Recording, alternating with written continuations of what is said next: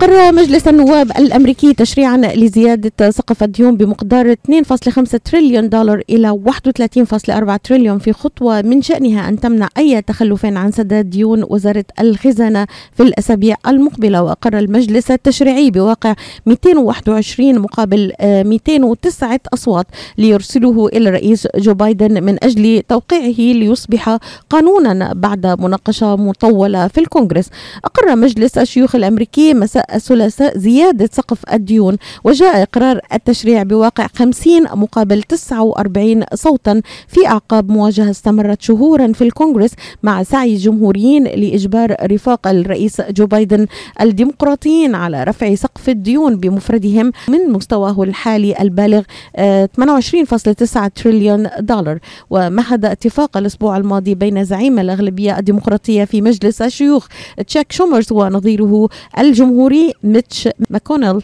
آه، الطريق أمام تصويت الثلاثاء استفاد قواعد المجلس الطبيعية التي تشترط موافقة ما لا يقل عن 60 من أعضائه المئة للمضي قدما في معظم التشريعات. سيتعين كذلك أن يقر مجلس النواب التشريع قبل إرساله إلى الرئيس جو بايدن لتوقيعه ليصبح قانونا. وقال شومر إن الزيادة ستغطي احتياجات الحكومة حتى 2023 آه، ينضم إلينا الآن البروفيسور محمد ربيع الخبير والمحلل الاقتصادي. آه، لنسأله في فقرة الناس والاقتصاد ماذا يعني هذا آه، دكتور ربيع؟ صباح النور لك وكل عام وانت بألف خير يا رب ينعاد عليك وعلى الجميع. وكل المستمعين بألف خير. دكتور تفضلي ببساطة ماذا يعني أن نرفع سقف الديون؟ كيف يحل هذا المشكلة؟ كيف يحل الأزمة؟ الموضوع سهل يعني بس اللي بيتابعني راح يفهمه وما راح يكون في أي تعقيد. اولا حسب الدستور الأمريكي إنه اللي بيقر الميزانية أي بعث فلوس للحكومة هو الكونغرس. وإذا الكونغرس ما أقر ميزانية ما بتمشي معناته الحكومة بتصير مفلسة ما عندها فلوس إنها تغطي التكاليف تبعتها. لهذا السبب الكونغرس كل مرة بيكون في نقص في عجز يعني مثل عجز الميزانية. بيرفع سقف الديون أي بيسمح للحكومة أن تقترض. والحكومة بتقترض بأنها بتعمل سندات. بتطرح السندات في السوق اللي هي سندات من الخزين الامريكي والناس بتشتريها. في شيء بيشتروه دول أجنبية في شيء بيشتروه الشعب الأمريكي. يعني الكبار في السن آه بتذكروا إنه كان زمان قبل خلينا نقول 30 سنة معظم الاستثمارات اللي كانوا بيعملوها الناس المتقاعدين كانت في السندات الحكومية كانوا بيشتروا سندات والسندات في منها لخمس سنين وفي عشر سنين في أكثر فكانوا يشتروا فبالتالي لما بيتقاعدوا بيكون عندهم دخل إضافي اللي هو الفوائد اللي بتيجي من هذه الفلوس اللي هم أقرضوها للحكومة. يعني السند كل واحد بيشتري سند بيقرض الحكومة قيمة هذا السند. وبالتالي الحكومة لازم تدفع عليه فوائد وتغطي في وقت ما لما بيصير ماتشور يعني تنتهي مدته لازم تدفع هذه الفلوس أو بيقدر هذا الإنسان يجدد ويشتري سندات ثانية بدالها يعني. هذه النقطة الأولى. ليش الحكومة بتحتاج؟ الحكومة عندها زي أي إنسان عندها دخل عندها نفقات. الدخل بيجيها كله تقريبا من الضرائب. وفي بعض الرسوم اللي الحكومة بتفرضها على الشغلات زي مثلا في الاستيراد. فهذا هو دخل الحكومة. وفي نفس الوقت في عندنا الإنفاق اللي بتنفقه الحكومة على البرامج المختلفة سواء على الصحة أو التعليم أو على الجيش اللي هو باخذ أكثر نصيب ومؤسسات الأمن الأخرى. فهذا اللي هو الإنفاق الحكومي. لما يكون الإنفاق الحكومي أكثر من دخل الحكومة من الضرائب ومن ال ال الأشياء الأخرى الرسوم تفرضها الحكومة بصير عندها نقص عندها عجز. يعني دخلها لا يكفي لتسديد أو لدفع. كل الالتزامات على الحكومة وبالتالي في عندنا عجز في الميزانية.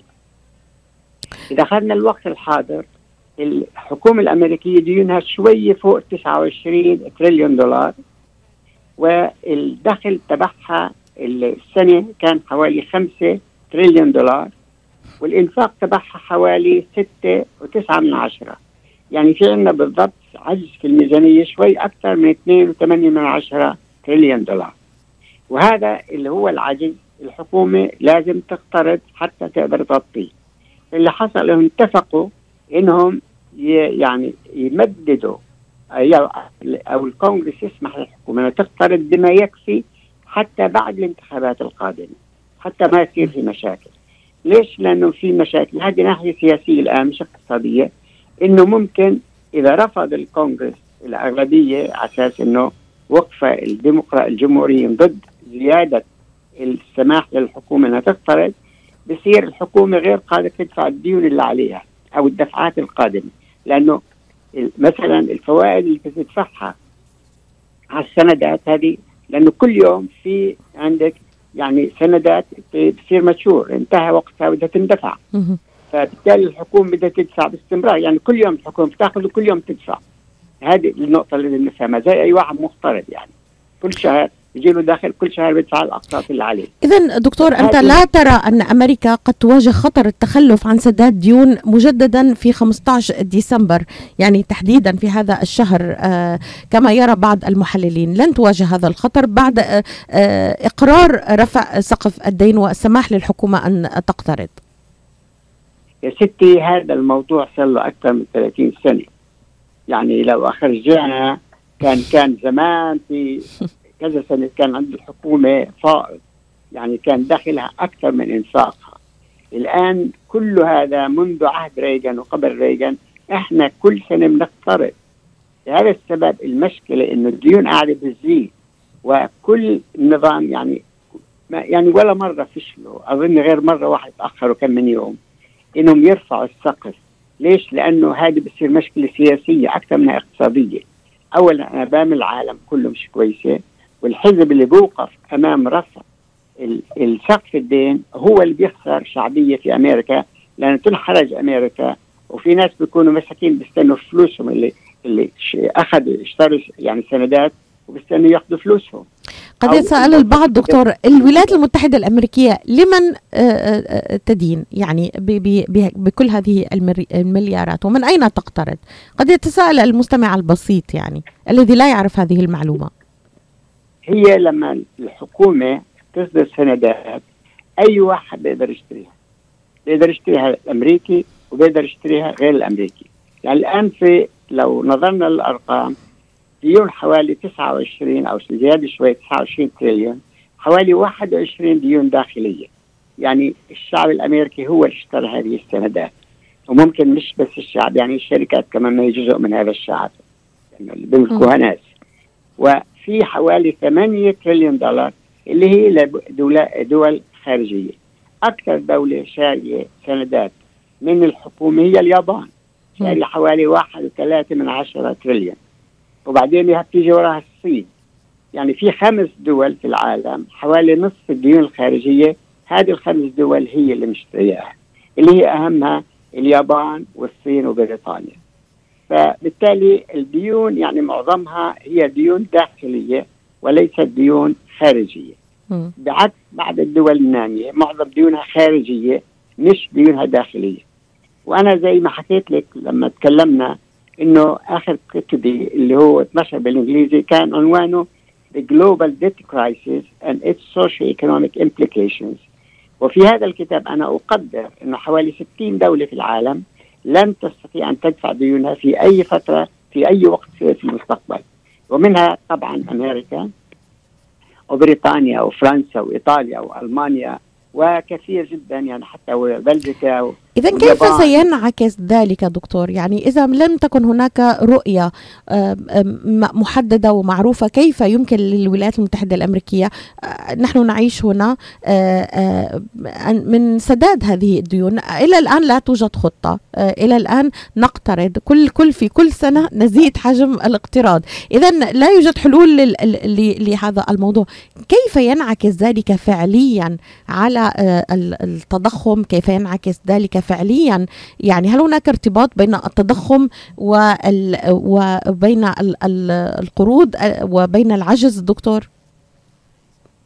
يعني صعب نقول إنه في ارتباط مباشر لكن لما يكون في فلوس كثيرة في السوق هي تؤدي أحيانا تساعد يعني على رفع الأسعار لأنه الناس بيكون عندها فلوس كثير إنها تبيع يعني أنا أعتقد حتى معدل التضخم اللي هو سيء موجود الآن. لو ما كانوا الناس بيشتروا في السوق المالي لأنه في كثير سيولة في البلد في كثير سيولة.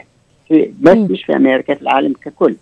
لو هذه كلها هي الفلوس موجودة في أمريكا وما في السوق المالي إنه بيرتفع كل يوم كان الناس بدها كان التضخم ارتفع أكثر بكثير لأنه كان الناس مضطرة تصرف هذه الفلوس في الداخل.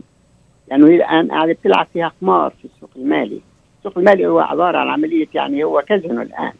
فهذا الكازينو شغال من التسعينات وهو شغال وهو قاعد بيمتص هذه السيولة اللي هي يعاد تدويرها كل يوم تقريبا. هذه السيولة الكبيرة في السوق المالي. هذا ممكن الأمور تستمر ل 10 و20 و50 سنة. المهم إنه ما يصير في عملية انهيار للسوق المالي مثلا فبالتالي بصير في عملية أزمة اقتصاديه كبيرة في العالم ككل. يعني كله لما انت تقولي ما في حلول الحقيقة أنا طارح حل من حوالي خمس سنين. الحل هو أنا عندي مشروع كتبته وحتى نشره البنك الفيدرالي الأمريكي على الموقع تبعه. هذا نستطيع إنه نسدد كافة ديون العالم في تقريبا يوم واحد بدون أي آه، ضرر بدون أن نطلب من أي دافع ضرائب أو شركة أو حكومة إنها تدفع زيادة فلوس. هذا يحتاج إلى إلى موضوع خاص دكتور وطرح خاص لنرى ما هو هذا الحل الذي يمكن أن يدفع ديون العالم. كما أشرت ليس فقط ديون الولايات المتحدة الأمريكية لكن كل- كلها. لكن آه، يعني سأخصص له وقت مخصص لكن في دقيقة دكتور يعني أريد أن أختم معك. إذا ليست هناك مشكلة أن يرتفع سقف الديون آه، إلى 31.4 تريليون دولار. يعني ليس هناك مشكلة على الاقتصاد. الأمريكي في دقيقة من فضلك. لا لا ما ما راح يكون في أي أثر سلبي على الاقتصاد الأمريكي والسنة الجاية راح يكون نفس الشيء وراح تسأليني نفس الأسئلة. نفس السؤال. العيش. إذا ليس هناك مشكلة أن يرتفع سقف الدين وليس هناك تخلف. الولايات المتحدة الأمريكية لن تتخلف عن سداد آه، الحصة تبعتها من هذا الدين. إلى آه، نهاية هذا الموضوع أشكرك البروفيسور محمد. نعم تفضل. هل لك يعني- تعليق؟ لا لا الدولة إنه ما ما حدا راح يتأخر فلوسه تيجي اللي بيشتغل للحكومة كله راح تيجي له أشكرك بروفيسور محمد ربيع آه، المختص بالإقتصاد والتحليل الاقتصادي والبروفيسور في الاقتصاد إلى آه، موضوعنا القادم. ما هو الحل السحري الذي طرحته من خلال كتابك لتسديد ديون العالم؟ تحياتي لك وكل عام وأنت بألف خير. شكرا.